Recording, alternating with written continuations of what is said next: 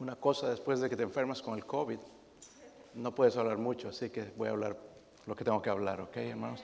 Algunos van a orar seguramente para agarrarlo. No, no puedo hablar mucho, así que voy a tratar, hermanos, de ser breve. El Salmo 23, versículo 4. Si lo tienen, digan amén, hermanos.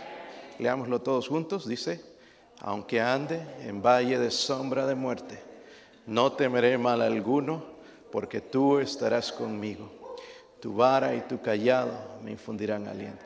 Quiero, hermanos, que lo leamos otra vez, le pongamos el sentido. Le voy a pedir tres favores en esta mañana. Después de que terminemos de leer, cierre su Biblia. Si usted se siente seguro, quítese la máscara. ¿Ok? Si quiere, si está, se siente seguro. Y otro, en la invitación, hermanos, quisiera que dejemos que Dios haga la obra.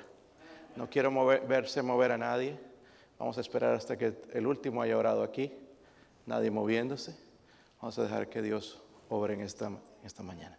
Otra vez el versículo 4 dice, aunque ande valle de sombra de muerte, no temeré mal alguno, porque tú estarás conmigo.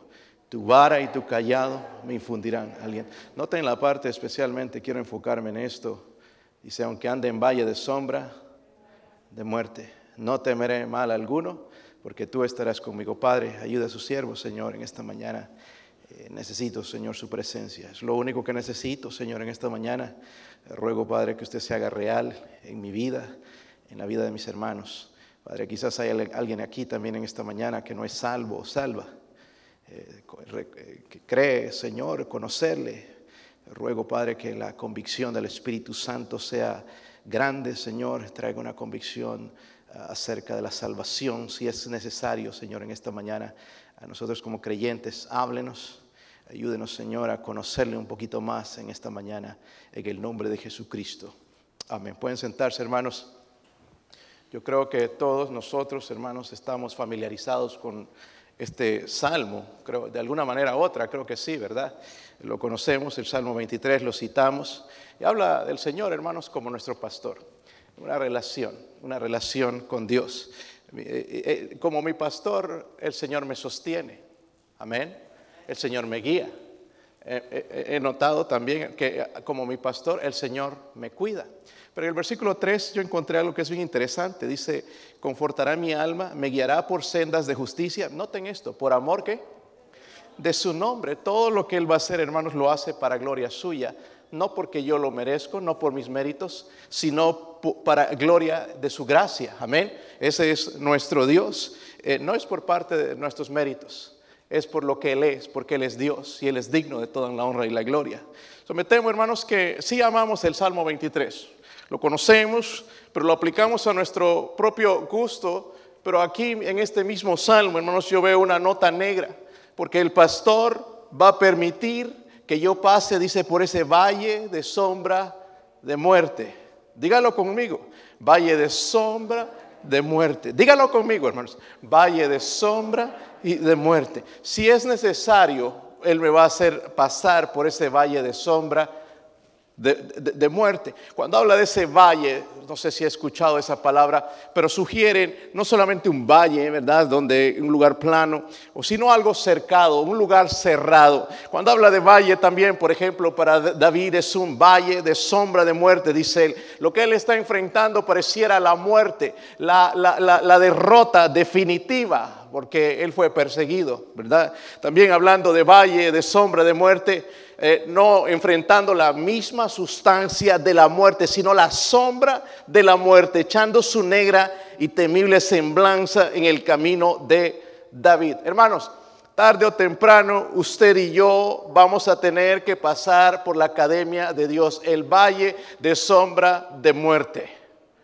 A mí me tocó unos días atrás, pero yo nunca he estado tan cerca de la muerte nosotros como cristianos, hermanos, a veces nos jactamos y ya yo voy al cielo. No es así de simple, hermanos. Cuando usted está cerca de la muerte, ves las cosas de otra manera. Y qué bueno que alguien que ha estado ahí pueda decirme lo que es, ¿verdad? Porque, por ejemplo, si voy a caminar sobre el agua, Quiero caminar con alguien que caminó sobre el agua, no alguien que dice, que dice que caminó, que conoce a alguien que caminó sobre el agua. Y es bueno en este momento entonces, si voy a ir por ese valle de sombra de muerte, porque tarde o temprano, hermanos, me va a llegar, entonces es bueno estar al lado de alguien que conoce, lo que sabe, lo que es ese valle de sombra de muerte. Y qué bien sabía el salmista. Como nos pasó a nosotros esta vez, yo, hermanos, yo honestamente yo les decía ya desde el púlpito, eso nos va, me va a tocar. Yo sentía, ya sabía, me andaba pisando los talones y por aquí, por allá, y el trabajo que yo hago y la exposición que tengo. Y sí, vino, es real, es real, y es real su poder también, puede pasar bien tú sin sentir nada, pero puede matarte, es real. Y entiendo el miedo que tienen, hermanos, porque algunos quizás se nos irían. Amén. Y no, la verdad, hermanos, que decimos que vamos al cielo, pero no nos queremos ir de este mundo. ¿Con quién se va a quedar el carro? ¿Con quién se va a quedar la casa que construí? ¿Con quién se va a quedar la cuenta bancaria que yo tengo? Tenemos miedo. Tenemos miedo, hermanos. Y estuve tan cerca de la muerte que yo mismo yo no sabía quién era en los últimos días, hasta que mi esposa me obligó a ir al doctor. Y doy gracias a Dios por eso, porque si no hubiera muerto ahí en mi cuarto. Yo recuerdo una de esas noches donde estaba con tanta fiebre, ella me bañó ahí en, en Vicks. ¿Saben lo que es Vicks, verdad? El mentol. Puso, me puso en mis pies, mi pecho, mi espalda. Y recuerdo, hermanos, estar en la cama, ahí tratando de dormir, y sudaba y sudaba y sudaba, y mi camisa súper mojada, no podía dormir, eh, veía alucinaciones, veía cosas. Yo no sabía si estaba vivo o muerto. Eh, me, levanté, no sé, sentía, cuando me levanté, me sentía tan livianito. A propósito, bajé 15 libras, no le recomiendo bajar de esa manera, pero me sentía tan livianito yendo al baño, yo no sabía qué estaba haciendo en realidad, nada más quería ver si en verdad yo estaba vivo. Porque yo me sentaba en esa cama y ella sabe que yo estaba mirando, pero yo no estaba ahí fue una experiencia lo más cerca que he estado de la muerte. Y cuando tú te pones a pensar realmente las cosas, cómo van a quedar mis hijos, cómo va a quedar mi familia. Porque una cosa es, ah, me voy al cielo, me voy a la... ¿Y qué de tus hijos? Saben, hermanos, cuando Isaías advirtió al rey Ezequiel, ordena tu casa porque morirás. Y, y oró él porque quizás no tenía el orden en su casa que debía tener en su familia y le dio al Señor otros 15 años, hermanos, para preparar su casa. Y nosotros creemos, hermanos, que tenemos todo listo. E ir al cielo y a la gloria y dejar a nuestra familia endeudada, dejar a nuestra familia con problemas. No es así de simple, hermanos. Pero para ir por este, este valle de sombra de muerte, porque tarde o temprano vamos a ir. ¿Cuántos son salvos aquí? Tarde o temprano, hermano, hermanita, va a pasar por ahí. Tú uno de tus hijos, uno de tus familiares, vas a tener que entrar. En este momento me tocó a, mí y el Señor me dijo, vas a entrar por este lugar, va a doler un poco, va a ser un poco incómodo, van a estar orando de que salga rápido, pero voy a permitir que pases unos días por ahí porque es necesario que tú pases por ese lugar, porque así vas a ayudar a, tu, a la iglesia, vas a ayudar a mi iglesia en el día en que entren en ese lugar, tú los vas a ayudar, tú los vas a levantar, tú los vas a confortar, porque tarde o temprano van a entrar en ese lugar. Y qué bueno que el Señor me hizo entrar por ahí. El 11 de agosto, en vez de mejorar, me internaron en el hospital. Me dijo la doctora que me miró, mira, vete al hospital ya, emergencia, no vayas ni a buscar pijamas, vete ya porque estás grave, tienes neumonía. Y, y, llegué, me llevó al hospital, mi esposa quería entrar conmigo, emergencia, no, me dejaron ahí en la puerta, tuvo que despedirse conmigo. Me dio tanta lástima porque ni siquiera pudimos darnos un beso de despedida, porque yo sabía si entraba a ese lugar, no sabía si salía. Yo no sabía si salía. Y entré pensando, porque lo meten a uno que tiene COVID por un lugar especial, da todo el mundo apartado de ahí. Y entraba por esa puertita y miraba atrás y recordaba a mi esposa, recordaba a mis hijos, no los voy a ver o no los voy a ver, Señor porque todo hasta ese momento era bien oscuro, bien oscuro. Y si mi esposa me preguntaba, ¿qué es lo que ves? ¿Qué va a pasar? Yo no podía ver nada, absolutamente nada. El Señor no me quería mostrar si va a estar bien las cosas, si voy a morir, si voy a sobrevivir. Yo no, yo no sabía. Pero así entré a ese lugar. Y ahí, mientras estaba en ese lugar, estuve esperando desde las, yo no recuerdo ni qué hora era, dos y algo, hasta las diez por un cuarto, porque me dijeron te vas a quedar.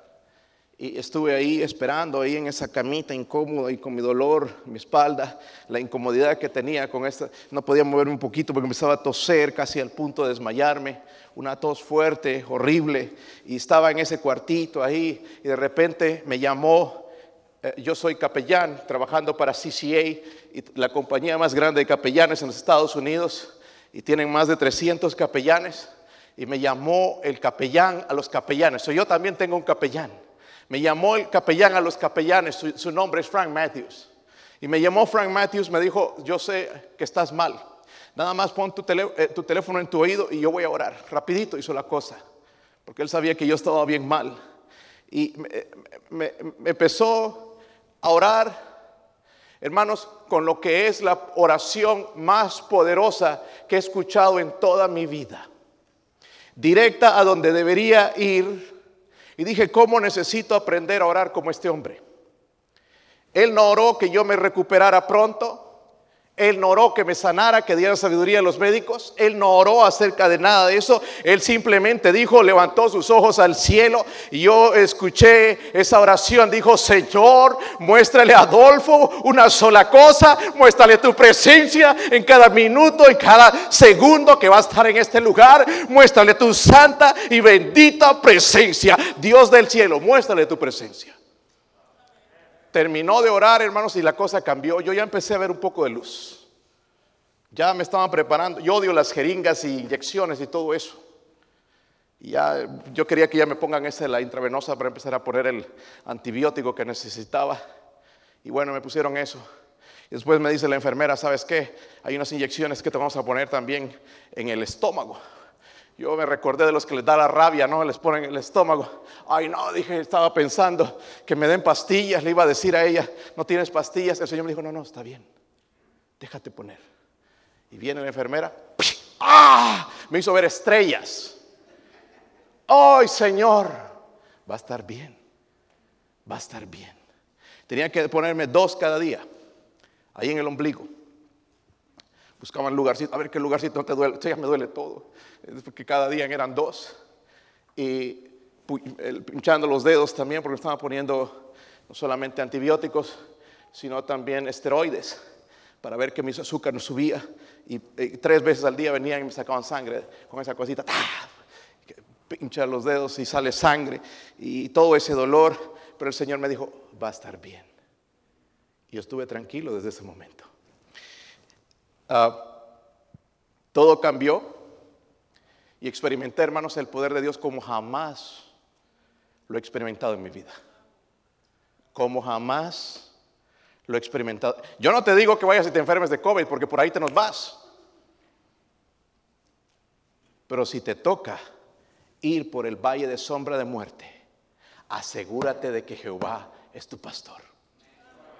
No decir es mi pastor, yo voy a la iglesia, leo la Biblia. No, no, no. Que haya una relación entre Dios. Porque en el momento que se pasa el valle de sombra de muerte, al otro lado, hay algo que no nos, que no nos gusta y no conocemos. Y es un misterio para nosotros. La muerte. Sea salvo o no sea salvo. No te jactes. Ay, voy al cielo, voy a la gloria. Así que lindo.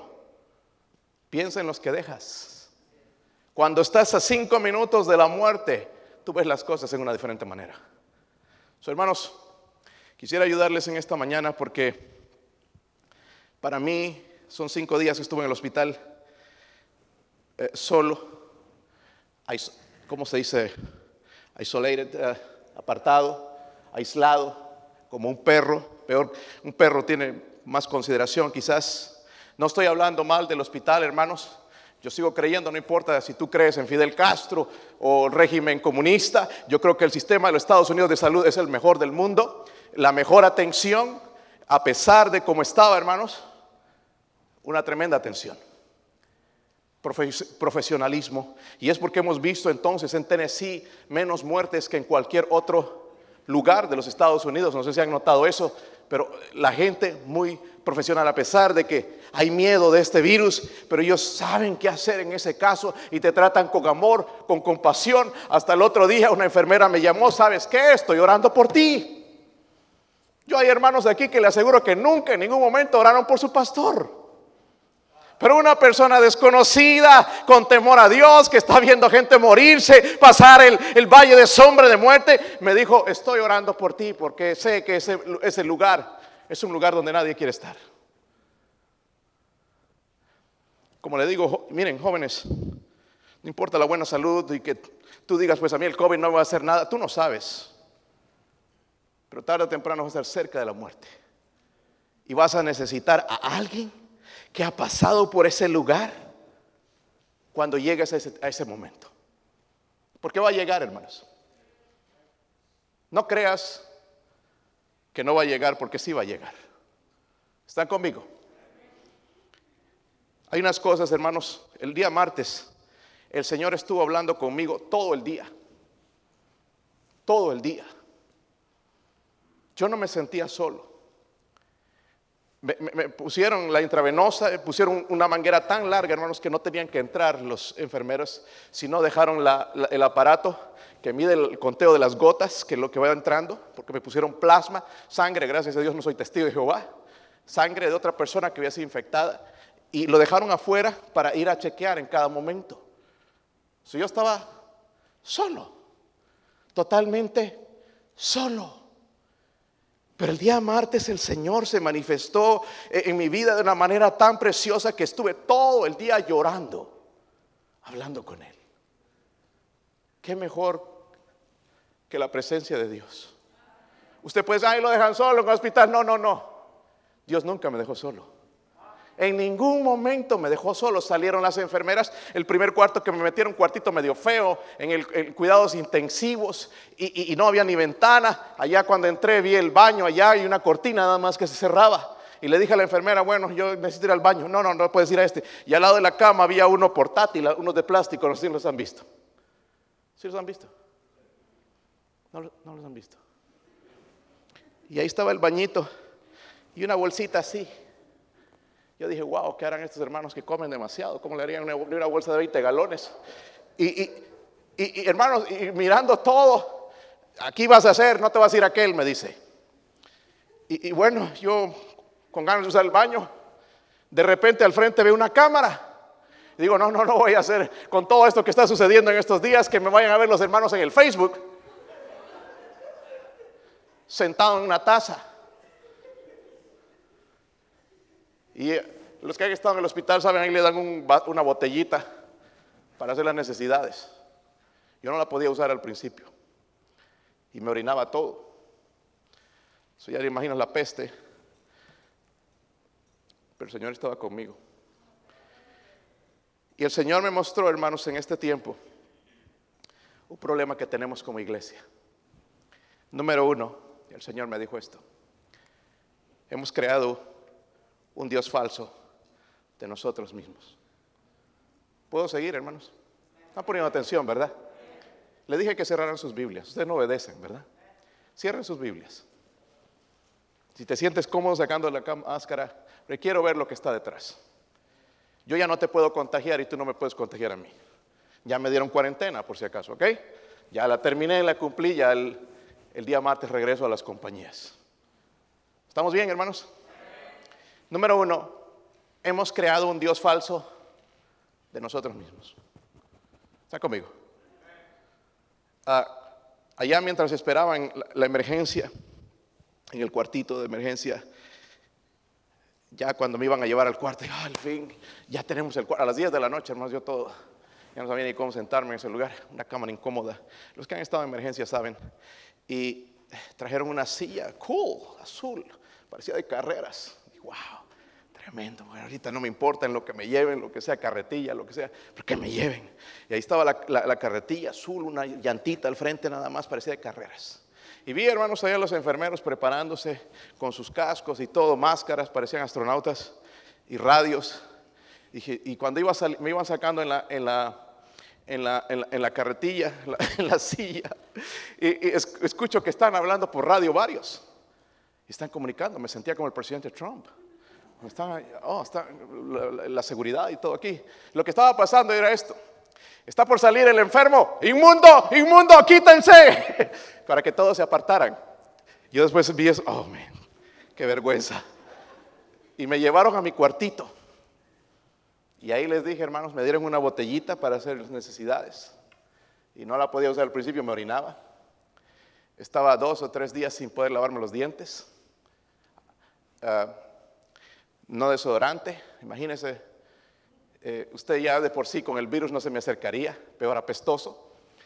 Apestaba, ni yo mismo me aguantaba, ya estaba empezando a recuperar el, porque se pierde el sentido del gusto y del olor. Y ya empezaba, me sentía y me, y me tenían obligado con la máscara ahí, cuando entraban ellos, ay, la máscara, ponían la máscara y sentía mi aliento. Y sentía todo eso y dijo, oh, qué horrible.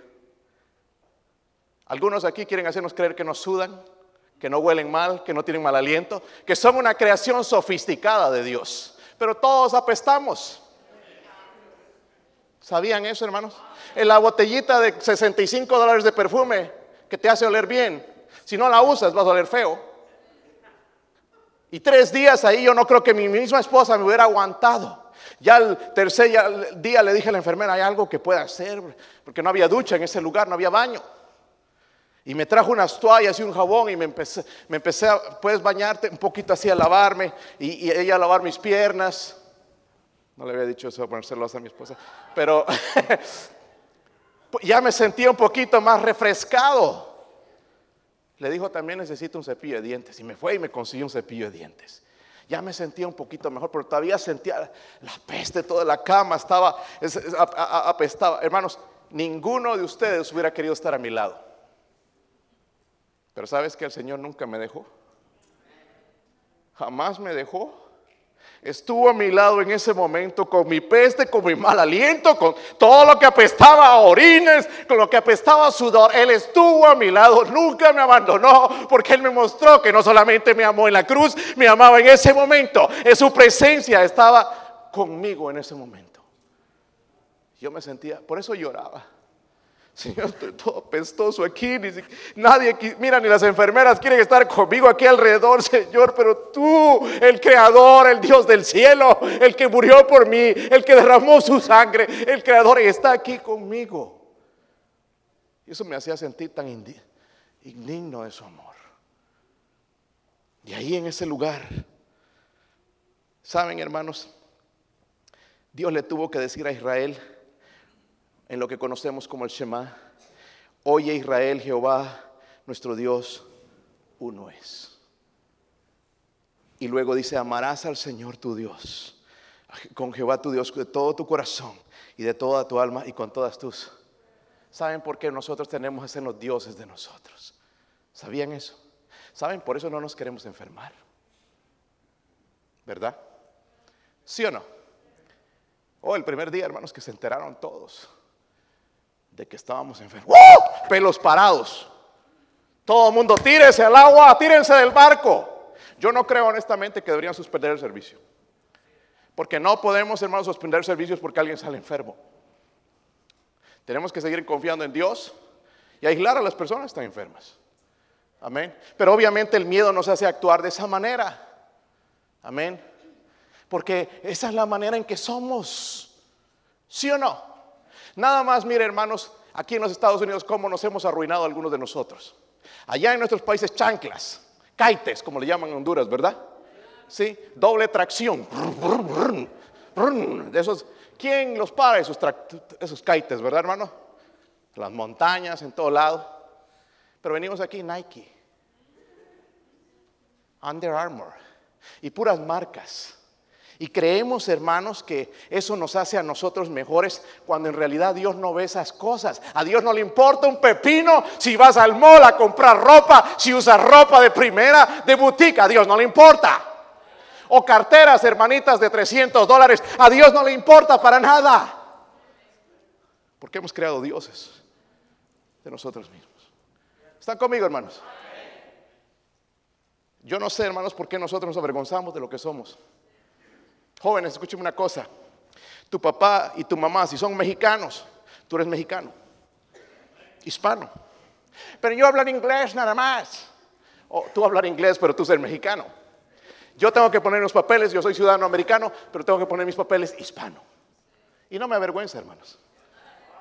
Sangre maya, ah, sangre inca, sangre lo que sea, sangre de indio. No me avergüenzo porque el Señor quería que sea Ay, no, pero nosotros ya nacemos aquí, nos creemos la gran cosa de que puro inglés, de que yo hablar inglés, no, yo soy gringo. Si te casas con una americana media sangre redneck y media sangre india, ahí está. ¿Qué nos creemos, hermanos? ¿Qué nos creemos cuando somos nada? Se nos olvida dónde somos, el hecho de que usemos ropa de marca, seguimos siendo indios patarrajadas. Y podemos ir al mall, hermanos, y impresionar a medio mundo con la ropa que compramos, con el carro que andamos afuera de marca. A Dios no le importa nada de eso. A Dios no le importa. Exactamente, por eso hemos perdido nuestra compasión hacia las almas. Ya no hablamos a la gente que se le están cayendo los dientes, que tienen mal aliento, a la gente que se le siente olor en, los mal olor en el cuerpo. Ya no queremos hablarles porque hemos formado un Dios de nosotros y Dios está en contra de eso. Y yo me doy, le doy gracias a Dios por la oración de Frank Matthews, cuando dijo, Señor, en cada momento que va a pasar por esta prueba, muéstrale que tu presencia está con él, porque yo sabía lo que venía, él sabía lo que venía, yo no. Todas esas inyecciones, el pincharme, el día miércoles me encontró una, las enfermeras, yo descansaba mucho y y cansado todo el tiempo y me encontró y, gritó, ¡guau! Yo dije, ¿qué pasó? Y, miró abajo y todo el piso estaba lleno de sangre, se había desconectado la, manguerita de, la intravenosa y estaba saliendo sangre un montón. Si hubiera sido la noche, hubiera muerto montón de sangre en el piso y me dice, ¿te sientes bien? No estás por desmayarte. Lo único que sentía era adormecidos mis dedos, pero ahí el charco de sangre yo no quise ver más. Señor, pero gracias por estar conmigo aquí aún en este momento. El Señor sabía por dónde yo iba a pasar. Y esto me ha enseñado, hermanos, cuánta de nuestra gente en nuestros países, humildes, pobres, ahí en esas casitas, oliendo mal, donde no hay baño, donde nosotros algunos llegaríamos, ay, ¿dónde está el baño? Ay, no hay papel higiénico. Ay, ¿dónde hay desodorante? Porque hay pesta por aquí. Llegaríamos a esos lugares, el Señor me dice, tú te has formado una imagen de ti, un Dios de ti, lo cual no eres. Tarde o temprano te voy a quebrantar y te va a doler y te voy a mostrar quién en realidad eres. Hemos creado un Dios falso de nosotros mismos. Hermanos, nada más mira a lo que dedicamos nuestra fuerza, en lo que pasamos más el tiempo, las cosas que nosotros seguimos. Otra cosa que el Señor mostró en este tiempo es esto. Déjenme tomar un poco de agua, hermano, necesito un poco de agua. Eh, número dos.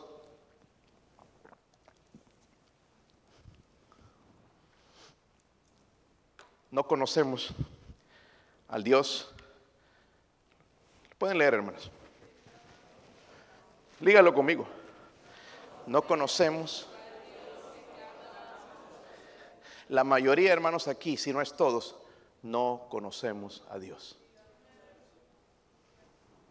Es el Dios de los pentecostales, el Dios de los testigos de Jehová, el, incluso el Dios de los bautistas, pero no conocemos al Dios de la Biblia. Hermanos, no conocemos al Dios de la Biblia. Es interesante para mí, hermanos, que Pablo oraba por una iglesia de Éfeso, que había obras que, que, servían al Señor y les dijo esto en su oración para que el Dios de nuestro Señor Jesucristo, el Padre de gloria, os dé espíritu de sabiduría y de revelación en el conocimiento de Él, alumbrando los ojos de vuestro entendimiento para que sepáis cuál es la esperanza a que Él os ha llamado y cuáles las riquezas de la gloria de su herencia en los... Hermanos, no conocemos a Dios. Por eso andamos abandonando la iglesia, Abandonamos la lectura de la palabra de Dios, abandonamos la oración, estamos a punto de abandonar la iglesia, abandonamos el instituto bíblico, abandonamos todas las cosas porque no conocemos al Dios de la Biblia. No lo conocemos. Ahí mandamos mensajes y textos, pero déjenme conocer, hermanos, decirles una cosa, a Dios no se lo conocen las buenas. Yo recuerdo, hermanos, cuando estaban mandando mensajes al principio, de los que se hicieron los tests y salieron negativos. Qué fiel es Dios. Yo estaba pensando, ¿y es infiel conmigo entonces? ¿Qué piensan ustedes? Dios es fiel, Dios es lindo, Dios es bueno. ¿Y con nosotros fue malo? ¿Fue malo Dios, hermanos? Porque Dios quiso tratar en otra manera conmigo y con ustedes diferente? Es porque no conocemos a Dios. Amén. Dios no es malo, hermanos, si nos hace pasar por la prueba. A un Job lo entendió y dijo, Señor, antes de labios te conocía, pero ahora mis ojos te ven. Después de pasar por este valle de sombra de muerte, Señor, al fin, ahora mis ojos te ven. Ahora te conozco, Dios mío. Después de la prueba, después del valle de sombra de muerte. Pastor, ¿qué está diciendo? Que yo tengo que pasar por ahí para conocer a Dios. Sí. Ay, pues para eso mejor no. Yo sé. Pero el Señor recuerde que el Señor Jesucristo tomó la copa amarga por usted y por mí. No, no tomó el camino fácil. Voy a enviar un montón de ángeles, una legión de ángeles y destruir todo el mundo. No, sino que murió en la cruz. No nos gusta la copa amarga, hermanos. ¿Quién le gustaría que le digan mañana, tienes COVID? Ay, oren por mí, por favor, que quién sabe qué pasará. Sí, Vamos a orar por ti porque no sabemos qué va a pasar. Yo nunca me imaginé, hermanos, que iba a llegar hasta el hospital. El primer día, segundo día, tercer bien, todo bien, ala, cool. No sé por qué le tienen tanto miedo. Ya después, por abajo. Y empezó esa falta de, aire. Y, solamente los que han pasado por esto entienden lo grave que es esta. Hermanas, esta enfermedad fue creada para matar. Para matar. Tiene poder para matar, destruir, atacar todos los órganos de tu cuerpo. La, inyección que me ponía acá era para mi sangre ahorita, hermano, está como agua. La han adelgazado. Ah, para, para, que no se formen coágulos, porque el COVID tiene a, hacer coágulos. Y entrando al hospital me hicieron eh, rayos X, CT scan de mi corazón, de los pulmones para ver si había coágulos de sangre o en las piernas, porque se forma ahí, quizás ahí no lo ves en el momento, pero con el tiempo va a aparecer un problema. ¿Eso es tan grave? Amén. ¿Y por qué Dios me quiere llevar por ahí? Si duele, porque duele, ¿verdad? Dolió, mi esposa sabe cuánto dolió, apartado de mis hijos. Yo veía a mi hija llorar, venían mis hijos y poner su mano en, en mi cabeza orar para que el Señor me sanara, pero él todavía decía, no, vas a tener que pasar todavía por este valle de sombra, de muerte, va a ser incómodo, va a ser un poco molesto, pero te va a servir porque vas a tener una experiencia nueva conmigo, vas a ayudar a mi iglesia, porque tú sabes, la mayoría en la iglesia, 95% de los hermanos no están comprometidos conmigo, a veces se comprometen contigo, pero no conmigo, pero pasando por este valle, vas a ayudar a levantar a algunos, vas a ayudar a que mi nombre sea exaltado. Y alguien tuvo que pasar por ahí. No fue como castigo de Dios como algunos de ustedes piensan. Fue la voluntad de Dios porque nos pegó a todos. Pero vimos su misericordia. Alguien le preguntó a mi esposa, ¿y cómo le hicieron con los niños? ¿Sabe qué? Dios fue tan bueno que el Señor se encargó de los niños. Tres días, ya estaban bien. Unas dolores de cabeza, un poco de fiebre, y tres días y ya estaban bien.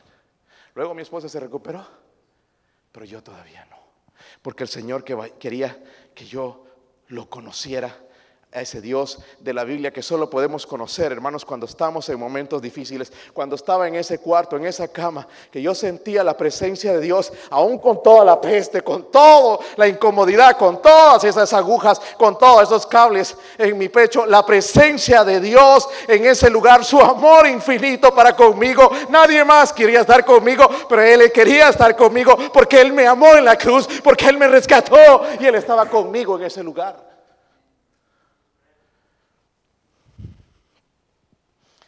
Otra de las cosas que Él me mostró es esto, hermanos. No creemos en la palabra de Dios como decimos creer. El Señor amonestó a los fariseos y les dijo esto, ¿por qué me llamáis Señor, Señor y no hacéis lo que yo digo? A veces veo sus textos, hermanos, son textos que tocan mi corazón. Seguramente tocó su corazón. Jehová es mi refugio, Jehová es mi fortaleza, Él es mi Dios, Él es mi confianza. Y ya apareció el virus, hermanos, ya no queríamos aparecer en la iglesia. ¿Dónde está lo que dijiste? Somos bien buenos para decir, pero otra cosa para hacer. Pastor, pero hay que apartarse del mal, hay que confiar en Dios, hermanos, esperar lo que dice la cabeza de la iglesia, aunque la cabeza de la iglesia está herida. Porque Dios le da la dirección a él. Amén. ¿Me entienden? Sí, hermanos.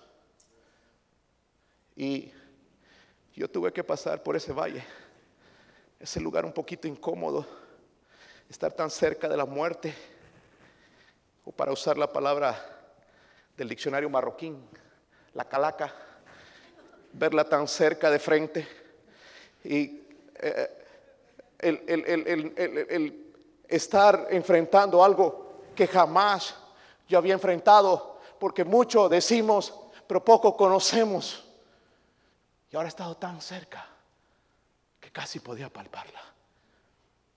Mi esposa estaba ahí. Eh, eh, yo escuchaba a mis hijos gritando y todo. Normalmente el lugar sacaba patadas del cuarto. Gritaban y, y, todo. Yo allá en la cama. tenía que poner una almohada porque me sentía incómodo en toda posición. Así estaba. Y ellos allá, Daniel, pum, pum, a mi lado brincando. Yo estaba en mi mundo. Yo no sabía dónde estaba. Yo estaba por partir de este mundo. Pero el Señor, tan lindo y tan maravilloso, estuvo a mi lado todo este tiempo. Todo este tiempo. Y hermanos, la palabra de Dios se ha hecho tan real en mi vida como nunca jamás. Mucho de lo que decimos no lo creemos, no lo hacemos. Cada vez, hermano, que vas a lanzar un mensaje, un, versículo, medítalo. A algunos les encanta todo, lo puedo en Cristo que me fortalece les gusta la promesa, pero no entienden el principio, que aún Pablo tenía que pasar por la prueba para poder ver entonces que sí, Dios es bueno en todo tiempo, hermanos, no solamente cuando me dicen que mi test salió negativo, que no tengo el coronavirus y decir, gloria a Dios, Dios es bueno, Dios es bueno en todo momento, aun cuando estoy muriendo o desangrándome en el hospital, Dios es bueno en todo momento. Y yo puedo decirle eso porque lo viví. No porque me lo contaron, me lo dijeron, yo lo viví. La primera vez cuando me hicieron el test del coronavirus y salió negativo. negativo, gloria a Dios. La segunda vez ya no fue igual. Y me la hicieron en el hospital. Yo no sé para qué me lo hicieron sabiendo que ya tenía el COVID, pero la hicieron. Y la hicieron dos veces. Y agarraron dos hisopos. ¿Saben lo que son hisopos, hermanos? Pero eran, yo creo que se equivocaron. No sé si eran para vaca o qué. Los algodones eran así. Y yo los miré, ay no, eso voy a meter en mi pobre nariz. Y, ah, me dijo, espérate, la, enfermera un poco ruda, creo que se llamaba Rudolfa. Eh, y esto te va, a ser un poco incómodo. ¡Pum! ¡Au! Grité, no pude aguantar. Ahora el otro lado. ¡Oh no! Solo el otro lado también. ¡Au! Los dos lados. El Señor me dijo, va a estar bien. ¡Oh, wow! Señor, me hicieron ver las estrellas. Pero qué bueno que tú estás aquí. qué bueno que tú estás aquí. Luego la otra enfermera ya al rato, la que me puso la inyección, ¿sabes qué? Te tengo que hacer otra prueba del COVID. Pero ya me hicieron una. No, esta es para el hospital, la otra es para no sé qué, me dijo. Y, ah, estos son más delgados, no te preocupes. Así de largos. Son, son, más delgaditos, pero tienen que entrar más. Oh, no, le dije, ya no aguanto otra vez, ya estaba dolorido. Y me agarró con toda delicadeza. I'm sorry, I'm sorry. ¡Ah! Ahora el otro lado, oh, el otro lado. Oh, hermano, me hizo ver el firmamento y las estrellas mil. Oh, qué dolor, qué horrible. Si tuviera que escoger ir por ese camino o no ir, creo que volvería a escoger ese camino. Aunque fue doloroso, pero pude conocer más a Dios. Puedo ayudarle a usted en el momento en que pierdas un ser querido, en el momento en que pierdas un hijo, el que pierdas un familiar, un ser que yo puedo estar ahí, porque he pasado por ese valle, no nada más la sombra de la muerte, pero he pasado por ese lugar donde es incómodo, donde no nadie quiere pasar, es una copa amarga, es un lugar de soledad, es un lugar de angustia, es un lugar donde no ves luz, pero Dios puede estar en ese lugar. número tres, otra cosa que descubrí, número cuatro. No vivimos la vida cristiana que aparentamos vivir. Seamos honestos. Nada más ve a tu casa y mira cuántos televisores en tu casa. Todo cuarto. Está callado aquí. ¿Verdad? Si tuvieras un dog, un, perrito, también el perrito tendría su TV. Vas a tu casa, todo el mundo tiene teléfono, todo el mundo en sus eh, electronic devices, todo el mundo tiene algo ahí donde se va a perder. Y venimos a la iglesia, aleluya, gloria a Dios. Bendito sea el nombre de Dios cuando en la casa vivimos mundanamente.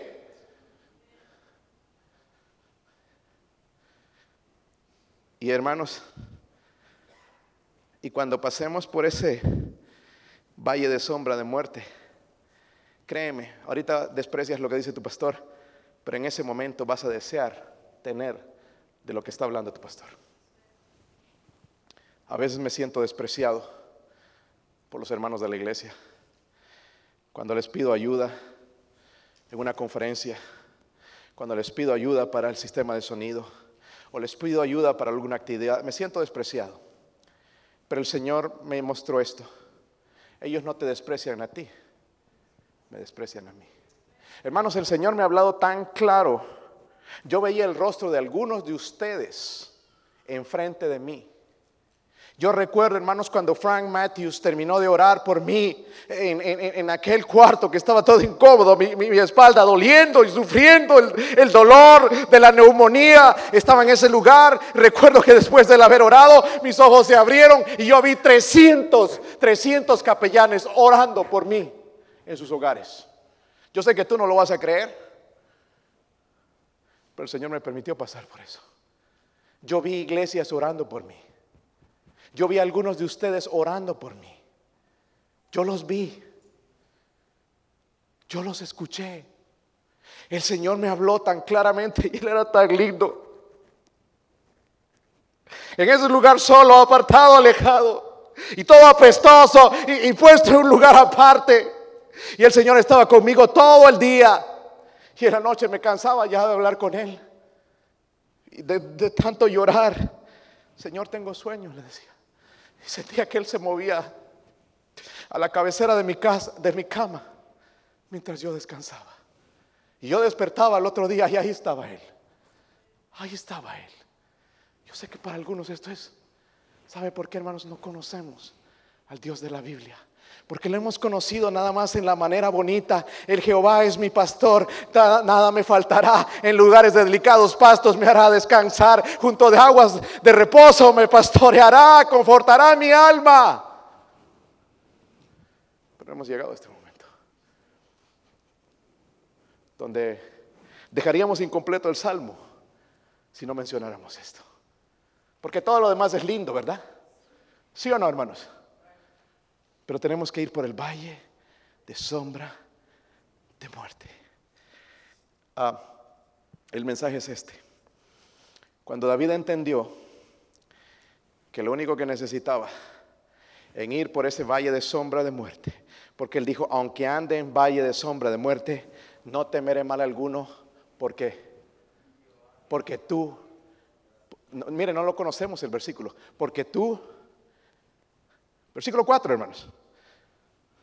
Les dije que cerraran, ¿verdad? No temeré mal alguno porque tú, tú, no sabemos el Salmo 23, porque tú, porque tú, no les escucho, hermanos, porque tú, porque tú, no les escucho en aquel lado, porque tú, porque tú, dice, no temeré mal alguno aunque ande en valle de sombra de muerte, porque tú estarás conmigo. Pero hermanos, ese valle de sombra de muerte se hace terrible si Él no está ahí. ¿Saben que Moisés entendió la importancia de la presencia de Dios? Es eso, todo este mensaje. Es mi testimonio, pero está hablando de la presencia de Dios. Algo que Frank Matthews oró, la presencia de Dios. Nosotros no oramos de esa manera. Oramos en nuestro hogar que nos vaya bien, que el trabajo no nos quiten, que nos mantengamos saludables, que no nos enfermemos, que Dios nos cuide en el camino. De esa manera oramos. Pero ninguno aquí ora, Señor, la presencia tuya es suficiente. Nos, evitaríamos no decir tantas cosas vanas, ¿verdad? ¿Sí o no?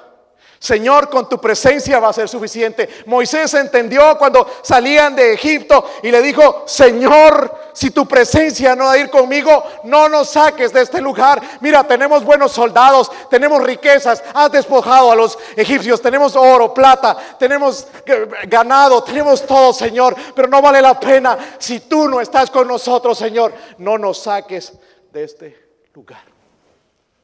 Y el Señor le dijo, mi presencia irá contigo y te daré descanso. Por eso andamos afanados. Porque saben que hermanos no tenemos la presencia de Dios. La presencia de Dios.